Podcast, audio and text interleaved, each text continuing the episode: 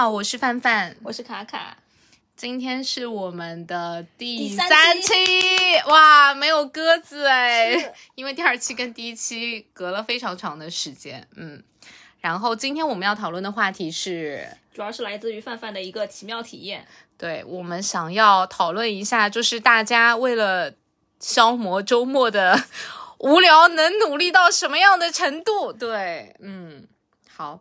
啊、然后今天因为主要是可能我我来讲一下我最近的一些昨天的那个对离谱的经历，所以我把提问的那个主提问人的角色交给卡卡。好，其实是这样子的，我上个礼拜就想问这个范范，上次提提到过他参加了一个周末活动。我第一点想知道的是，他到底是个什么样的活动？你们进昨天那一个到底进行了哪些事项？嗯，好，首先从第一个问题开始回答，什么活动？就我我觉得是有些人可能是听说过的，就是呃，我本人是在三年前。在一次刷朋友圈的过程中，他这个广告打得非常精准，我刷到了这个广告，其实是北辰青年的一个活动。嗯，当时我看到这个活动的 slogan 就是说，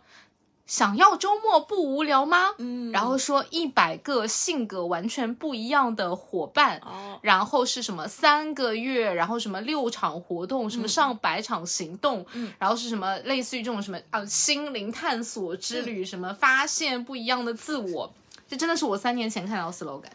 然后呢，当时其实三年前我就蛮想参加的，当时因为种种原因，就是说到这个，我我我又想讲啊，就有的时候真的在你。比如说你你你当下你觉得这件事情我很想要去做，但你没有去做的时候，你真的是有一定原因的。嗯，因为三年前可能我觉得我就不是在那个状态吧，或者说我内心其实在当时就没有很想做这个事情。但是到今年我为什么会去呢？是因为去年。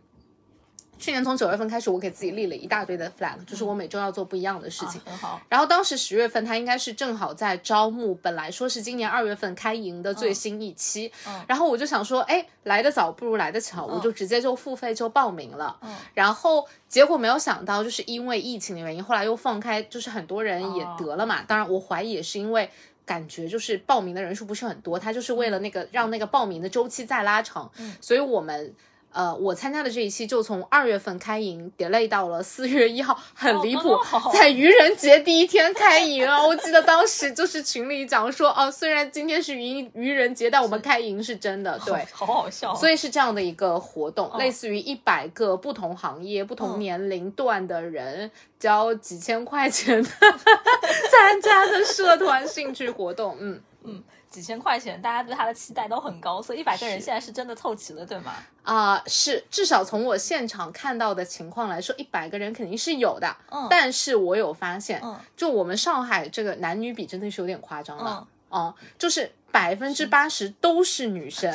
每一桌只有两到三个男生，哦，甚至有一些桌连一个男生都没有。我就想说，这个男女比例这也太夸张了吧！这跟我们人口普查男女比例完全不相似。我好想问哦，男士的周末在干嘛？在打游戏。我就在打游戏，在家抠脚吧。对不起啊。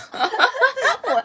我真的很想知道，你能不能再采访一下你这些同学们，哦就是男士们周末到底在做些什么？我想说，以后可以做一期播客。我真的有问，就是因为我们组其实算是男生比较多的了。哦然后呢，其中一个就是我先跟大家讲一下这个活动的形式啊，虽然我只参加了第一期啊，就我我观察到是这样的，就是因为我们有一百个人嘛，嗯他真的不可能把一百个人都组在一起，就是你的那个参会体验会非常的差。所以首先我们一百个人其实是被分成了九个家庭，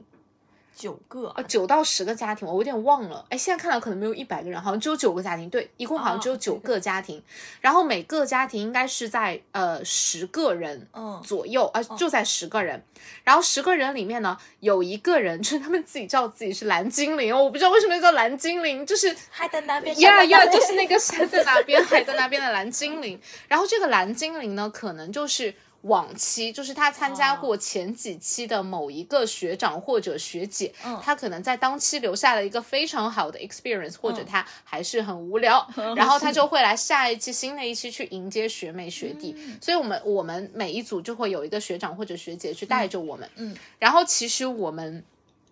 这个活动在最开始，呃，可能开营前两周他会拉一个非常大的群嘛，嗯，然后我觉得其实有一个还蛮有仪式感的环节，就是呃前期他会跟你讲说，哎，我们会有一个线上的发布会，那所谓的这个线上发布会就是他跟你讲说，OK，下周六的晚上九点到十点。呃，everybody 都会在群里按照他被 Q 到的顺序，在群里抛出你一段的自我介绍，加上你本人的一张照片。嗯，然后呢，群里的蓝精灵的学长学姐们就是氛围组，每个人的那个介绍跟照片一出来，就就各种 comment 说啊好美啊好可爱，对对对，彩虹屁夸夸群。嗯，对，然后就是这是第一次的，其实线上的活动就做了一次线上发布会。是。然后在介绍完之后呢，我们就分成了九个家庭，进入了自己的小群。嗯，然后在见面之前，这个小群我们还会，就是当时他还组织了一个腾讯会议，就想说大家在线上先熟悉一下。我插播一个问题，嗯，所以这个分组的话，是因为你们有 common interest 还是？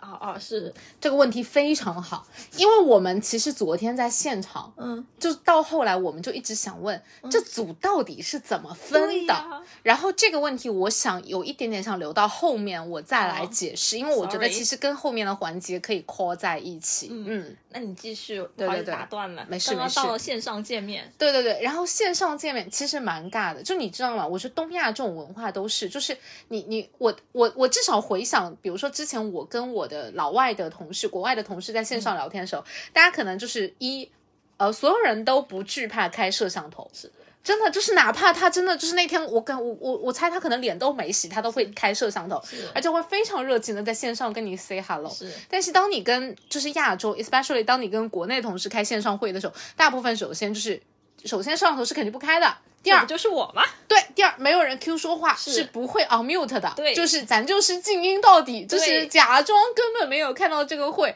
所以可想而知，就那个所谓的线上发布会，我觉得我们那个组的学长就非常的尴尬，我能感受到他很努力的想要就是 Q 氛围啊，Q 流程，然后没有人理他，就是大家就是不是就说哦，sorry，我在地铁上不能开麦，然后或者就说哦，不好意思，我在吃饭不能开麦，你们先聊。然后当时其实，在线上发布会的时候，就是我们组里有一个小姐姐，就给我留下蛮深刻的印象的。嗯，她声音非常好听。嗯，她是那种就是可以模仿各种什么游戏的人物啊，或者是什么那种播音腔。然后她整个人给人感觉的控场氛围是比我们那个学长要好很多的。就我觉得那天线上还好有我们组这个知心大姐姐救了我们那个学长，不然我觉得他可能就是尬到要脚趾抠地。对，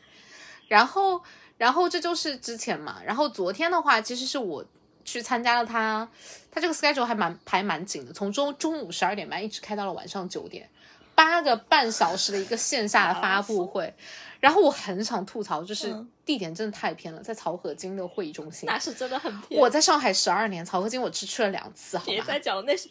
工作日的人流高峰，就是那个地方地铁真是堵得挤都挤不动的那种鬼地方。然后我想说。这曹河金也太远了吧！然后，然后后来我才发现曹河泾属于徐汇。我想说，呃，徐汇宇宙中心为什么还有曹河金这么偏的地方？但是那有很多 IT 产业园吧？哦，对，就因为我知道微软，微软在那儿嘛，对，应该很多 SD 都在那儿吧？还是我记错？微软在紫竹，就是反正那里有很多紫紫竹号，你有很多年轻男性，男性有很多年轻男性，但是那天年轻男性都没有来，所以我在想，真的很好奇，他选在了一个年轻男性最多地方，然后没有人。然后昨天开营就是就是本人就是作为一个迟到大王，就是姗姗 来迟，就是迟到多久？我就是十二点半开始签到，一点半开场，我一点四十到的。呃，也还好啦，只其实只迟到十分钟而已。对，其实是只迟到十分钟，但是全场只有我最晚到，哦，就是很就还蛮离谱的。然后到了以后，就是昨天一系列的环节，就是。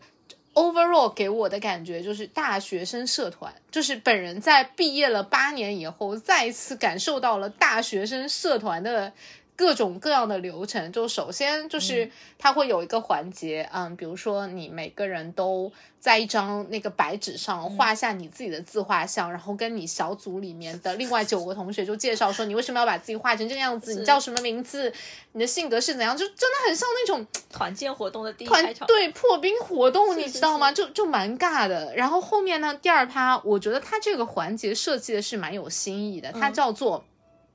三观蹦迪。什么叫三观蹦迪呢？就是他问了一些比较极端的问题，然后他想通过这些问题嗯来看每一个人的回答，然后从我我我个人的理解，就是深层次的去理解，比如说你是逻辑派还是感性派，你是那种比如说是把道德放在法律之上，还是把法律放在道德之上？就我觉得他这些问题是蛮有指向性的，你大概明眼人一听都都听得出来。然后我这时候来回答你前面一个问题，就是是它到底是怎么分组的？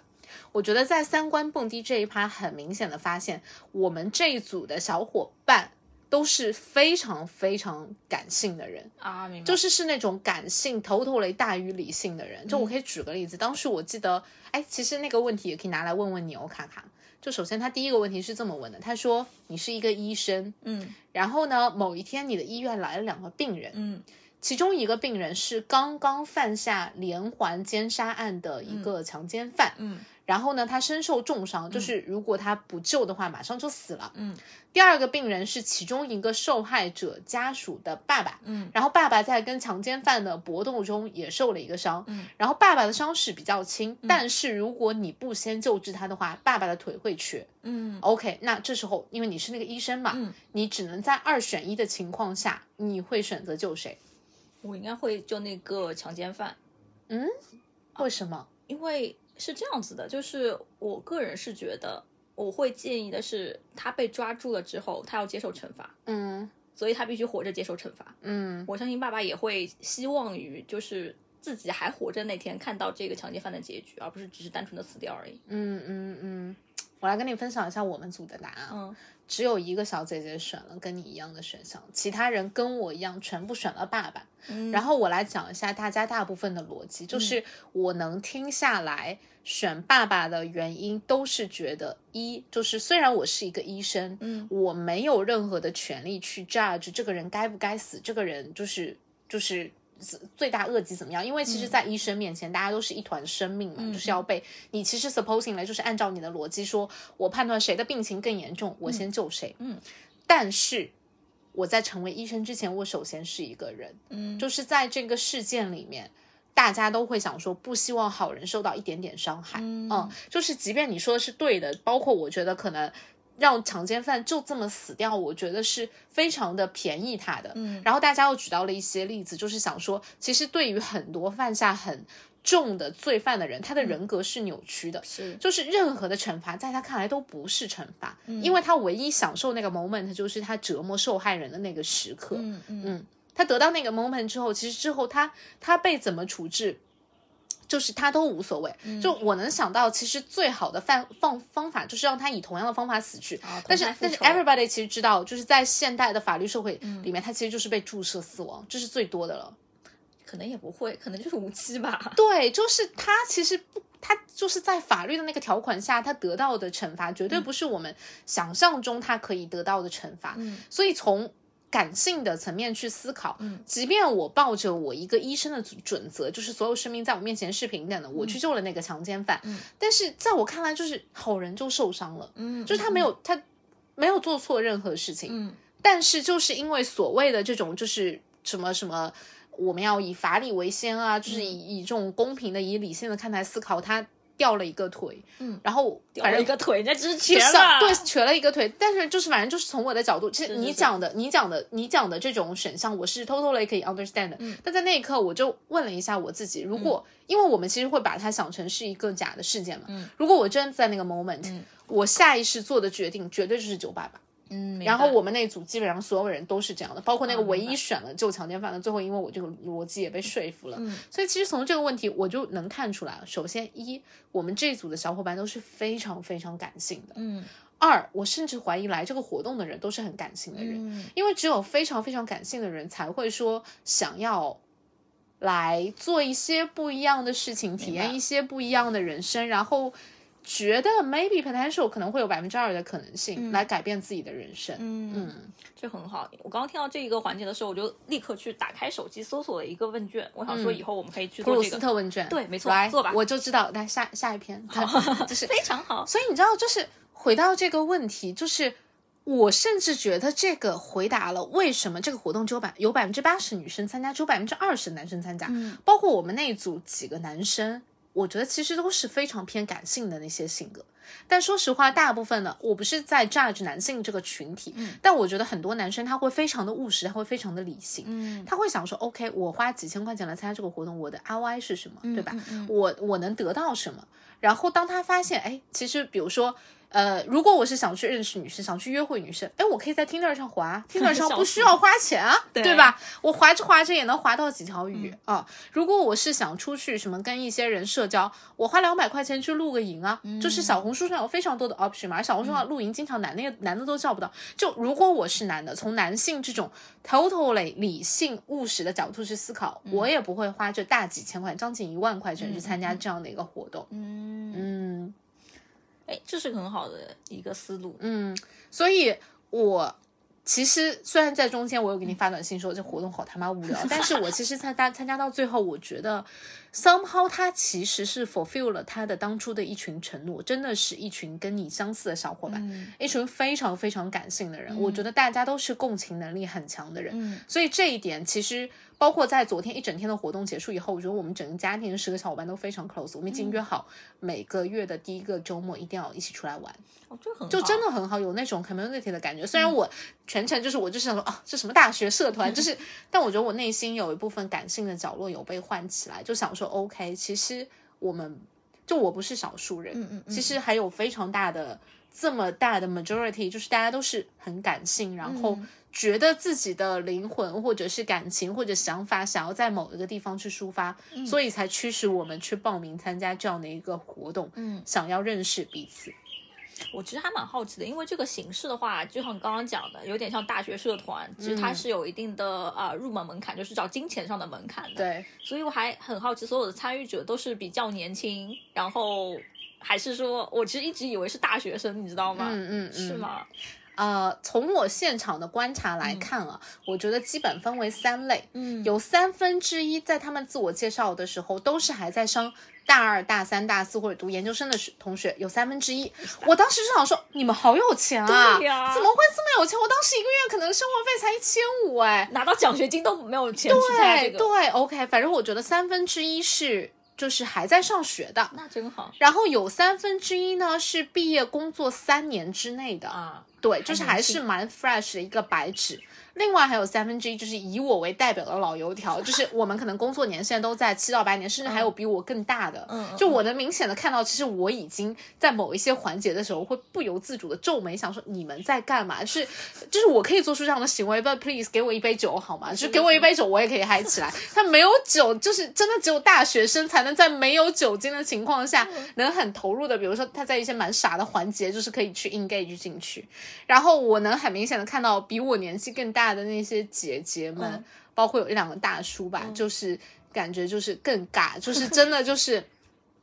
然后呢走错地方了，呀后面两类人就是。嗯呃，主要是第三类人吧，就是我们这种工作年限可能至少是大于五六七八年的人，就会很不由自主。我觉得我自己都有点跌位，就是看到那种还在读书的白纸小妹妹，嗯然后红着脸说，就是就是我们群里那个组里的小妹妹就会说，哦天呐，姐。我觉得姐姐们你们都好厉害，我以后也一定要成为你们这样的人。我当时心里就在想说，哦，这是这是 one，我没有你想象那么厉害。是是二，我好像看到了十年前的自己。三，我就想告诉他，你是一张白纸，你就想怎么画。就是我们所有人给他建议是，你爱他妈怎么画就怎么画。是它还有无就是限可能呢。对你有无限可能，你不要框住自己。然后另外一点就是，我觉得还蛮有收获的一点就是。我发现现在的这些还在读书的宝贝们，包括可能刚刚工作三年以内的孩子们，嗯真的很焦虑，就是比我嗯当年在他们那个 stage 的时候要焦虑非常非常的多。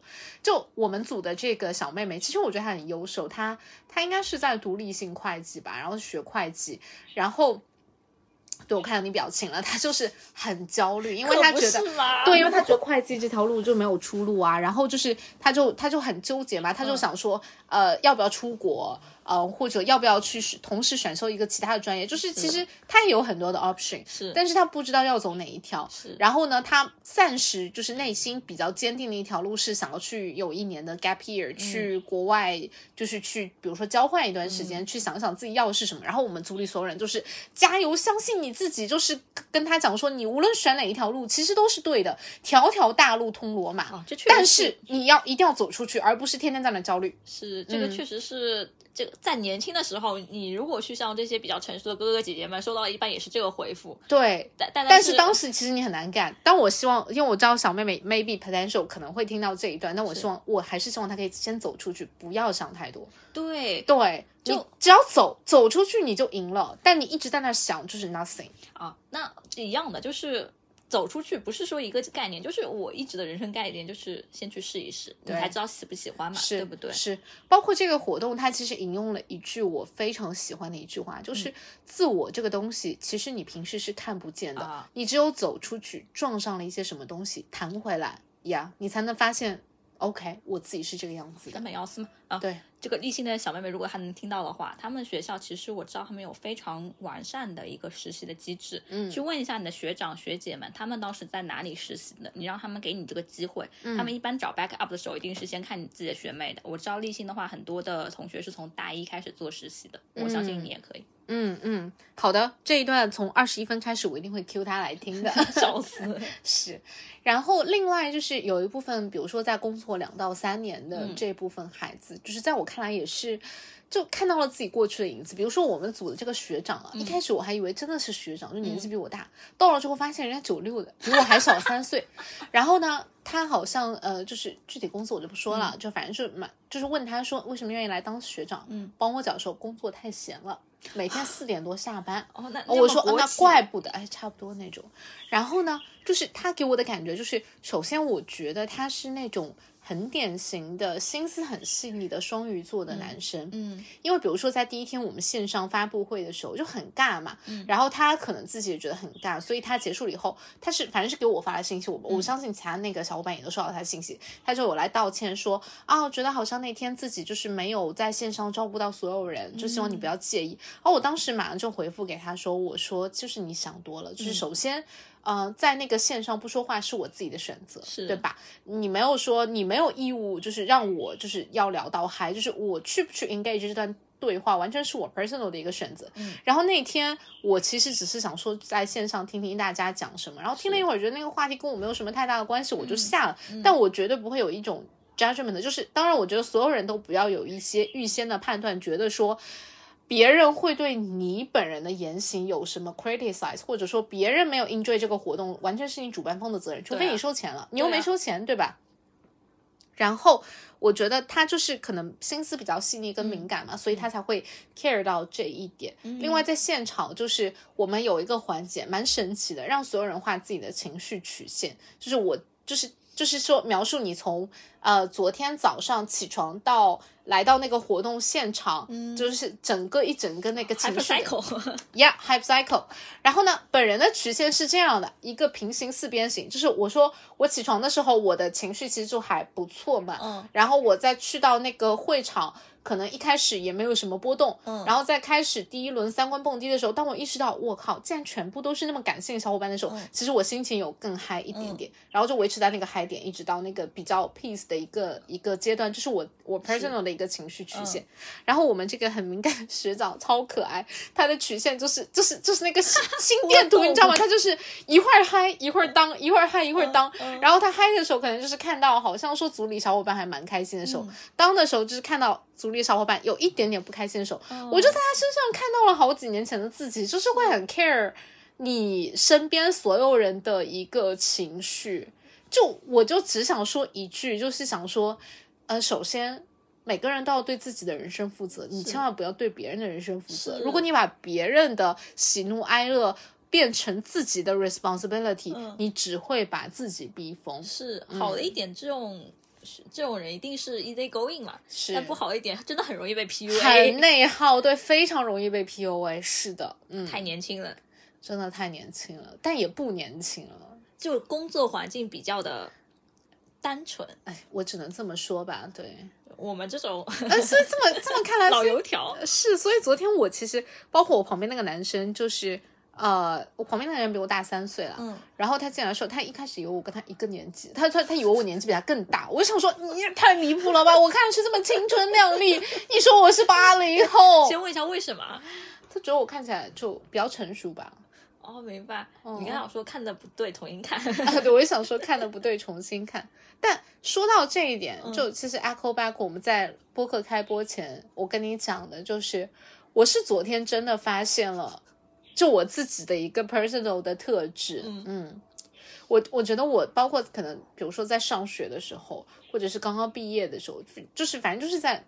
二十八岁之前吧，嗯我的人格是不太稳定的，就是偶尔自信，然后嗯偶尔不自信，嗯然后偶尔自洽，偶尔不自洽。嗯但是我蛮欣喜的发现，我现在已经 stable 在了一个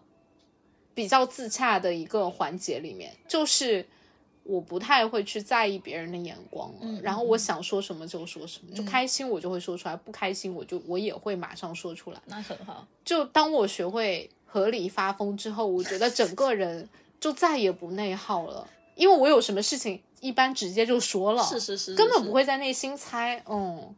主要比较好奇的是你刚刚提到的人格特质，就是为了给之前没有任何前情提要的听众们，先给他们介绍一下人格特质是什么，让他们认识一下你。OK？OK，我觉得我目前的人格特质就是看起来像个女霸总，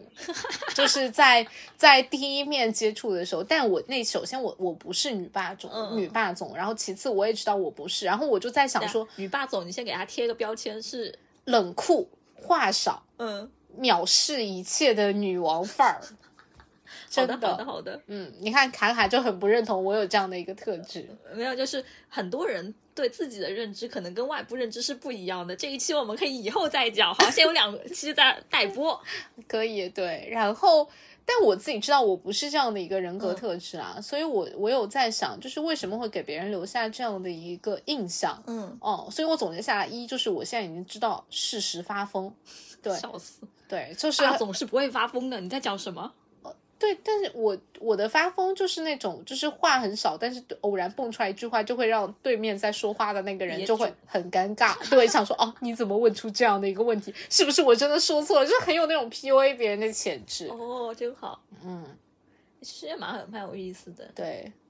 也是，与其被人 PUA，不如 PUA 别人。对，不如直接 PUA 别人。然后现，然后另外一个我自己发现自己的特质就是可能。面部表情，包括肢体语言，已经没有年轻的时候那么活泼了，可能就是那个反应有点迟钝。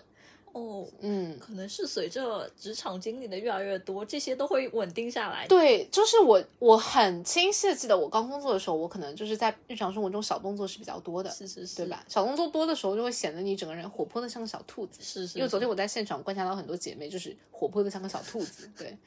但是当你就工作到一段时间，就因为有点累嘛，就一直嗯变换表情也很累。是我最常固定的表情就是皱眉，还好你眉间还没有什么皱纹。对。但是昨天待会儿可以给你看一下，我就是最后被大家拱上台的时候，摄影师抓拍到我一张照片，我就是在皱眉。就我想说，摄影师也是蛮恨我的，所有其他人都是在笑，只有我在皱眉，然后就是就是感觉一副就是在那种发表什么愤世嫉俗的女权宣言的，真的就那张照片真的蛮离谱的，我是全场最离谱的人。好，待会儿看一看，真的很好笑，听起来嗯对也很好，能找到自己的特质就不错了。嗯，确实，就是因为之前的时候你在讲嘛，就很愿意在人群中作为那个发言的人，这个倒是很正常。就是之前的时候我们说你是我们 CEO 嘛，就是 entertainment officer officer 的 Officer，对不对？就是确实是很愿意去做这个力的，去组织一些很好玩的活动，对，很好。但最近也最近也不组织了。哦，最近的时候我发现一个新的可能可以作为我们活动的一个标准，就是你知道溥仪星吗？溥仪星我知道，我嗯，就是那个有点蛮天才，就很聪明的一个男的，长得还不错。是我啊，说到这个，我能插一句题外话吗？我我觉得这个男的，其实我觉得他进娱乐圈有点可惜。To be honest，就是他但凡看到娱乐圈的那种徒有其表的其他的那些明星挣的比他更多，我觉得如果是我，如果我是他，我可能会不开心。我因为我从他们他刚刚开始进名侦探学院的时候，我有点在看，嗯，我在关注他们几位。我知道，我那几位我一直有看，对是，包括那时候蜜桃，我只看他们那个版本，因为我觉得明星版本太蠢了。对为什么一道题对？为什么一道题要解那么久？你看他们就很快，嗯，蒲熠星他很明显的特质就是他不是很在意这种钱财上的事情，否则他就不会从之前那些嗯